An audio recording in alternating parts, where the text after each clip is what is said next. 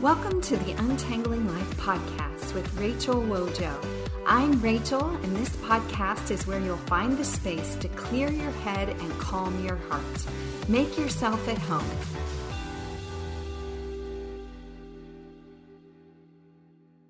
Welcome to episode 11 of the Untangling Life podcast. I'm Rachel, and I'm so glad you're listening in today.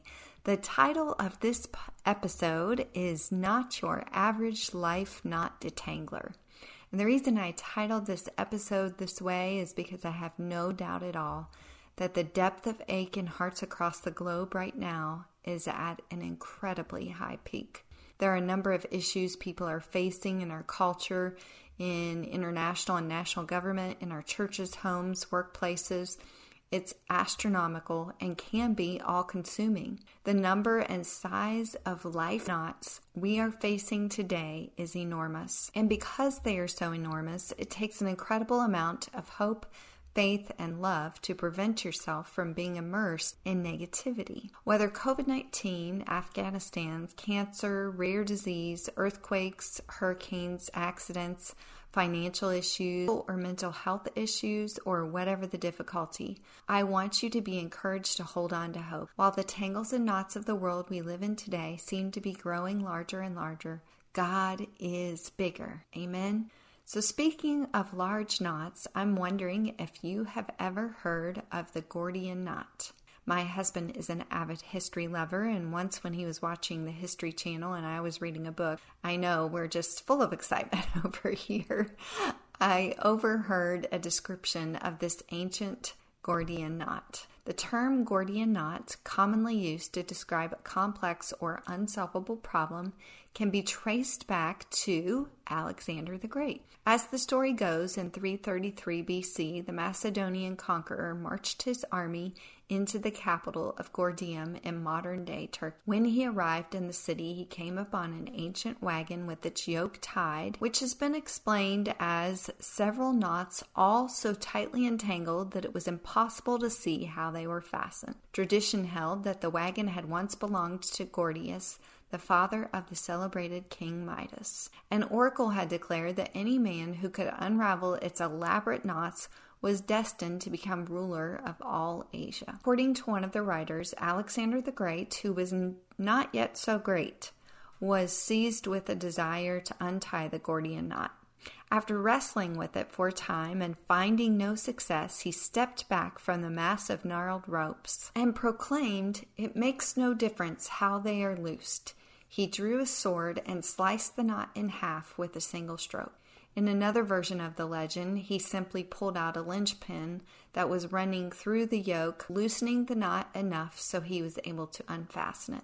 Whatever method he used, the young king was immediately hailed as having outsmarted the ancient puzzle.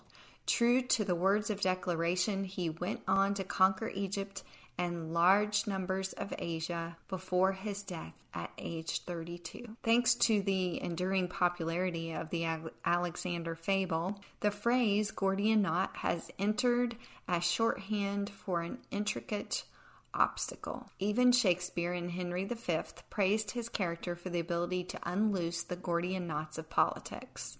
And cutting the Gordian knot is now commonly used to describe a creative or decisive solution to a seemingly insurmountable problem. I shared that illustration to say that I want to loosen the Gordian knot of what to do when your heart hurts and negativity is on the overload.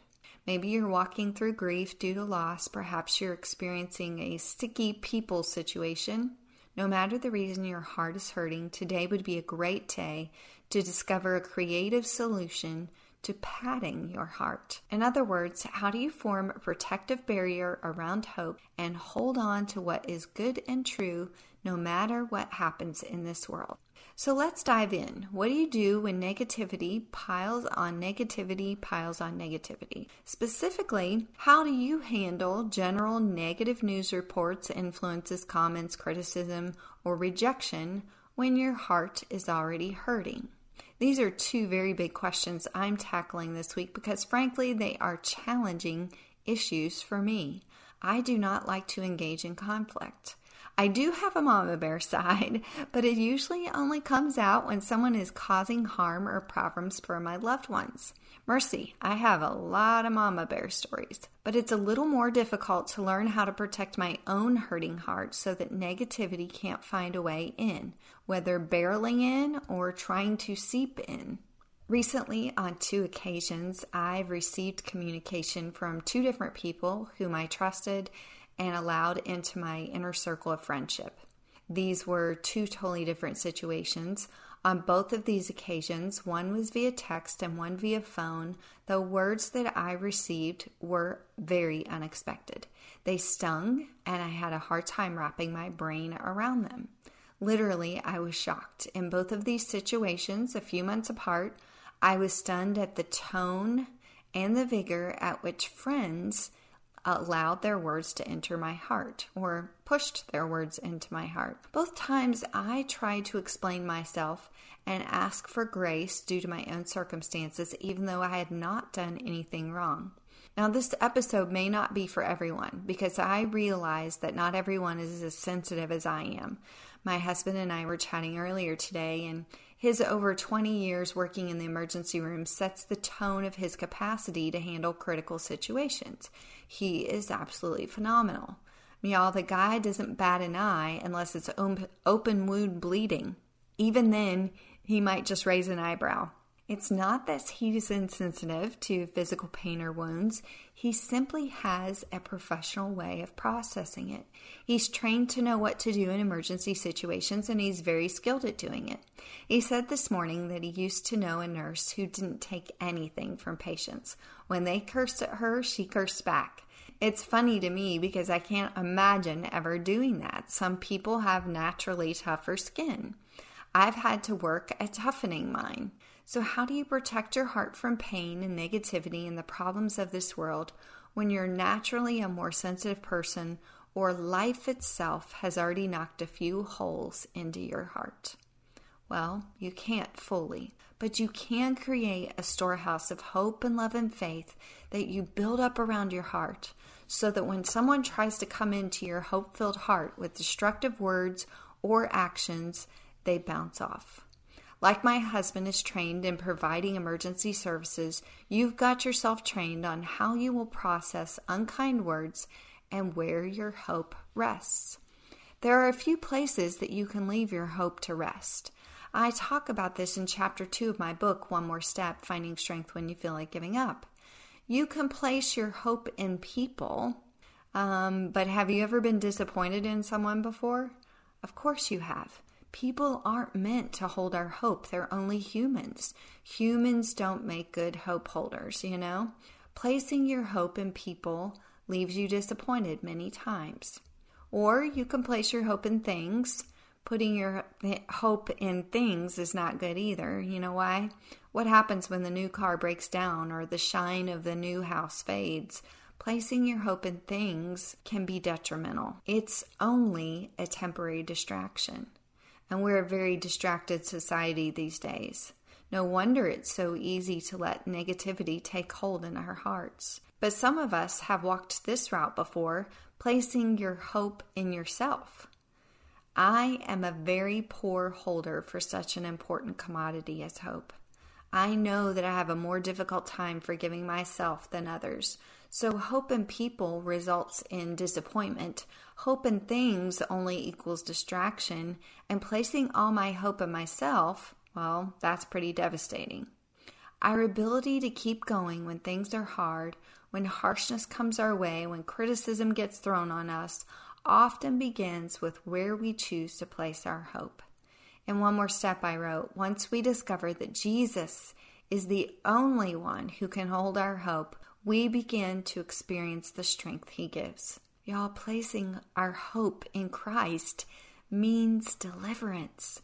We don't have to wallow in all the negativity thrown our way because our hope is in Jesus. He is the way, the truth, and the life. Listen to these promises about our deliverer. Psalm 34 4 says, I sought the Lord and he answered me. He delivered me from all my fears.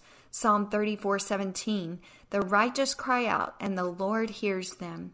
He delivers them from all their troubles. Psalm 32 7 You are my hiding place. You will protect me from trouble and surround me with songs of deliverance. So, how do you protect your heart from negativity overload? I love the portion of Psalm 32 7 where it says, He will surround me with songs of deliverance. I've seen that happen in my own life many times. And now I want to shift the conversation just a little bit to the practical life steps of what to do in order to protect yourself from negativity overload. I want you to be able to take away an idea or two that will actually work for your own heart. These ideas are things that have worked for me, someone who is admittedly naturally sensitive. By that I mean, God has wired me to hear really well. So I don't need sounds to be extremely loud.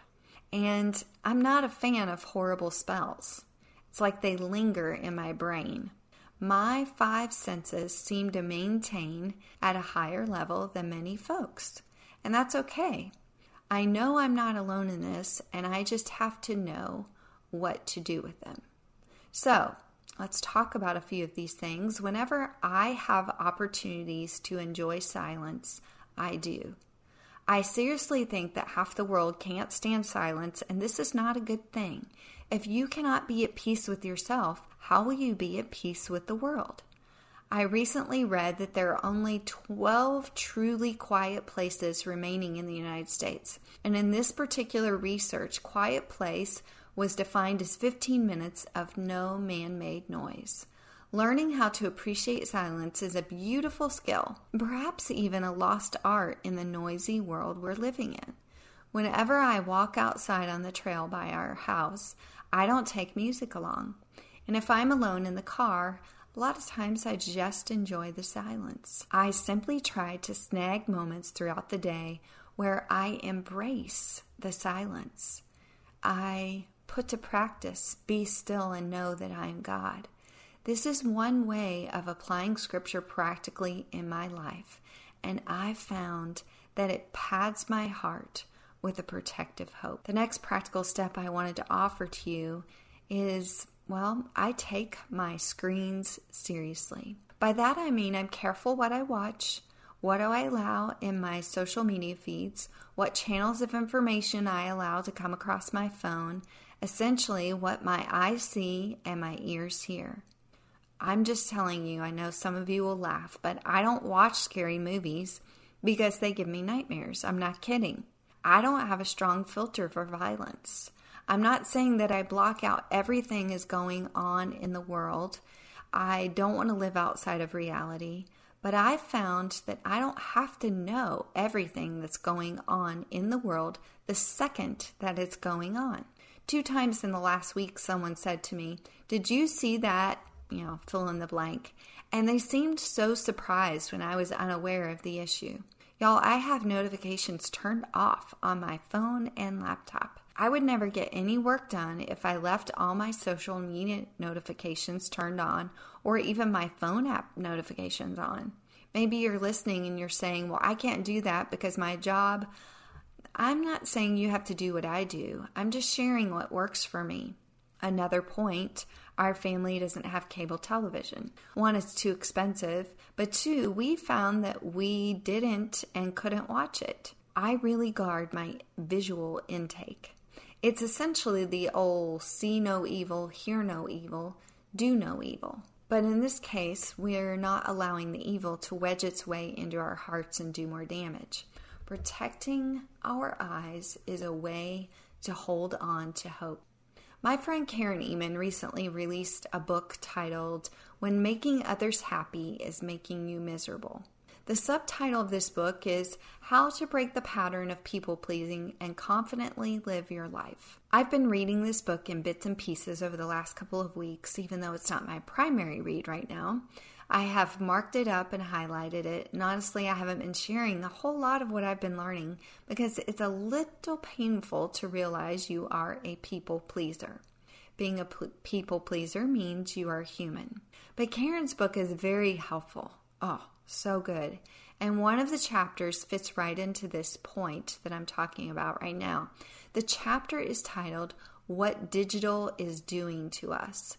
And this little excerpt is titled Predetermine Some Digital Boundaries. Listen for just a second. Karen says, when it comes to real estate property, boundary lines are drawn. It shows the point where your property ends and theirs begins.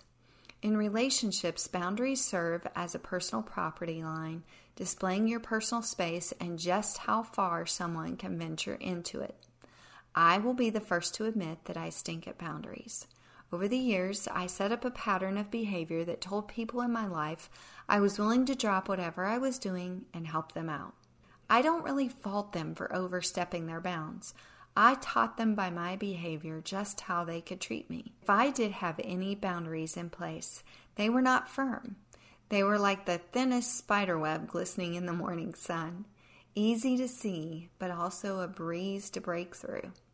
When it comes to our cell phones, here's what a boundary might look like.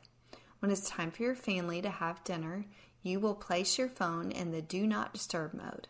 This feature allows calls only from those on your favorites list. You are the one who crafts this list.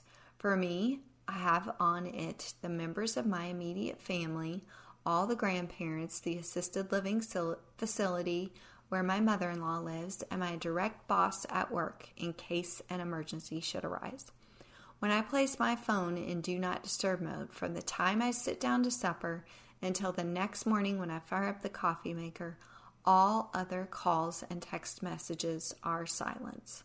This feature does allow a call to ring through if two calls come from the same number in less than three minutes. In that way, someone with a true emergency can still reach you. After a while, people in my life have come to know this boundary I've enacted, and they no longer expect an instant reply. They know I will not see their text message until the next morning. You can also generate an auto response that will be sent when your phone knows you're driving in a car. Mine says, I am driving with my phone's do not disturb feature on. I will see your message sometime later when I reach my destination and have time to respond. Thanks so much. Boundaries will help in the areas of text messaging. Karen goes on to deliver some practical tips on handling social media, which that portion of the book alone is worth purchasing the book for. But this sort of leads me to the last practical tip that I want to share. Besides all of the screen protection, there is another way that I keep negativity from pounding its way into my heart.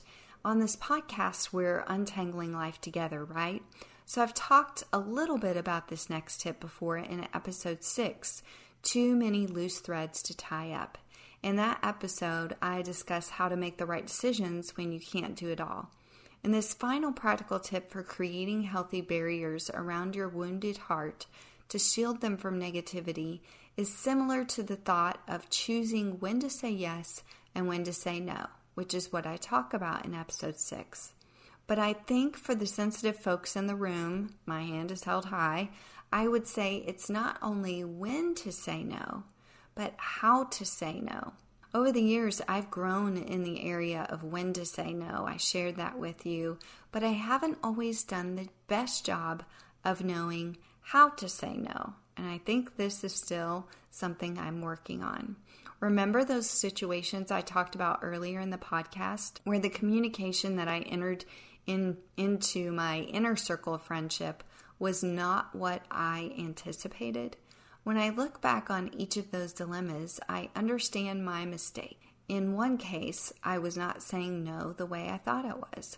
I was saying no, but then when I explained the no, I offered temporary personal circumstances as explanation. The person receiving my no heard not now. I'm sure you can see how that can easily happen. The other instance of communication struggle in my inner circle was the result of my friend hearing, I need a break, when I had intended to communicate, I need empathy and understanding.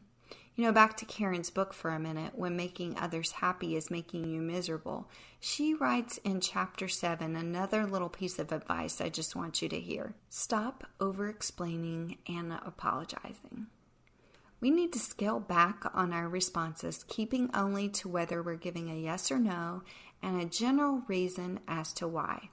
Stop offering so much backstory. Oh, am I ever the queen of this? The other person does not need to know all the assorted details. Sometimes we think that piling them on justifies our answer of no. Simply tell the general reason why and that you must politely decline. No other explanation or apology needed. And Karen goes on to deliver another little section here called Don't Answer in a Heartbeat, Do a Heart Check. And she says we often give our answers in a heartbeat. A better practice is to pause and pray, discerning whether your answer should be yes or no, checking your heart to make sure you're not just saying yes in order to be liked and approved of. Don't answer in a heartbeat. Instead, take at least 24 hours to ruminate, asking God for His peace. Once you've felt you've gotten clear direction, then give your reply. If the person doing the asking simply insists on an answer right then, then tell them the answer will have to be no.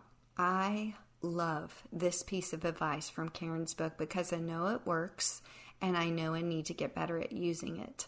I think these two points she shared in her book are the very reasons that my communication was scrambled and I wound up in such a mess. I love the advice of pause and pray.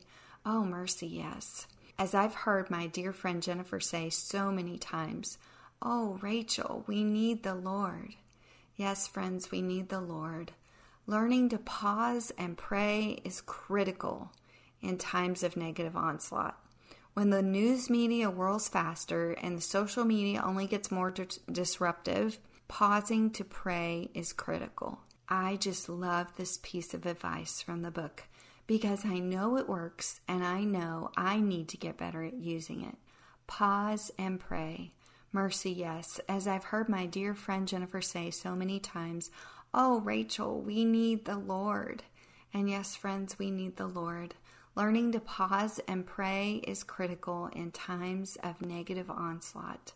When the news media whirls faster and social media can only get more disruptive, pausing to pray is critical.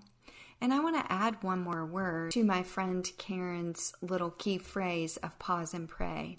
I shared it in episode 10 of the podcast with my husband, but I'm adding it here because I love alliteration and also because it really makes a difference. So I would say pause and pray and pivot.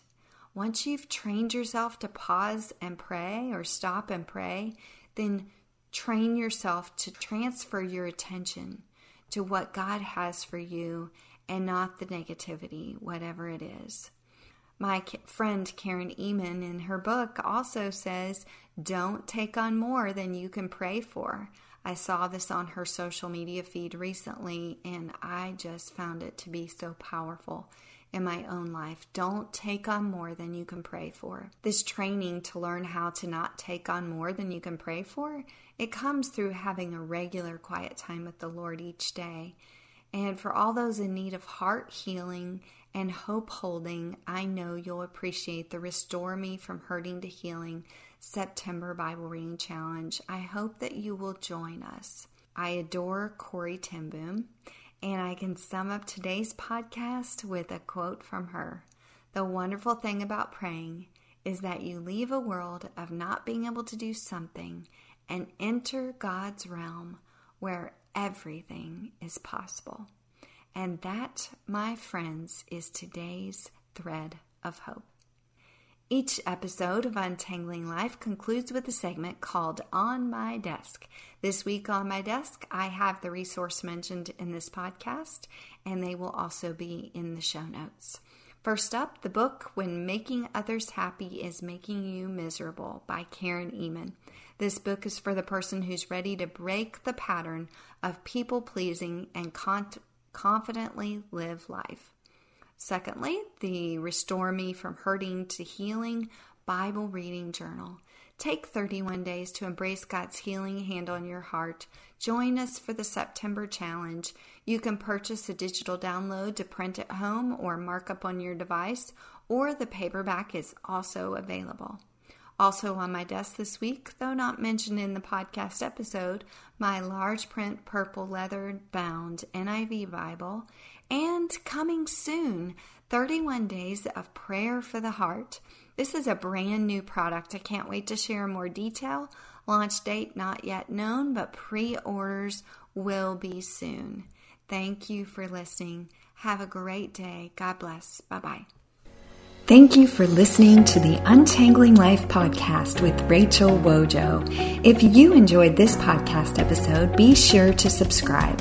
For show notes and free resources, visit rachelwojo.com. See you again soon.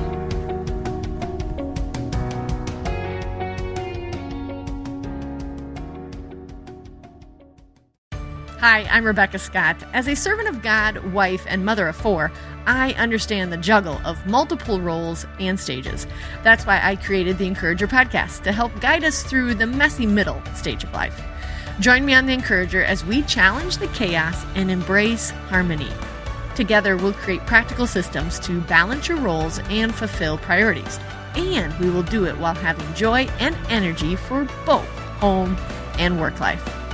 Tune in for inspiring stories and interviews, actionable tips, and methods to do both home and work life. Because here, we believe you can do all things, just not all at once.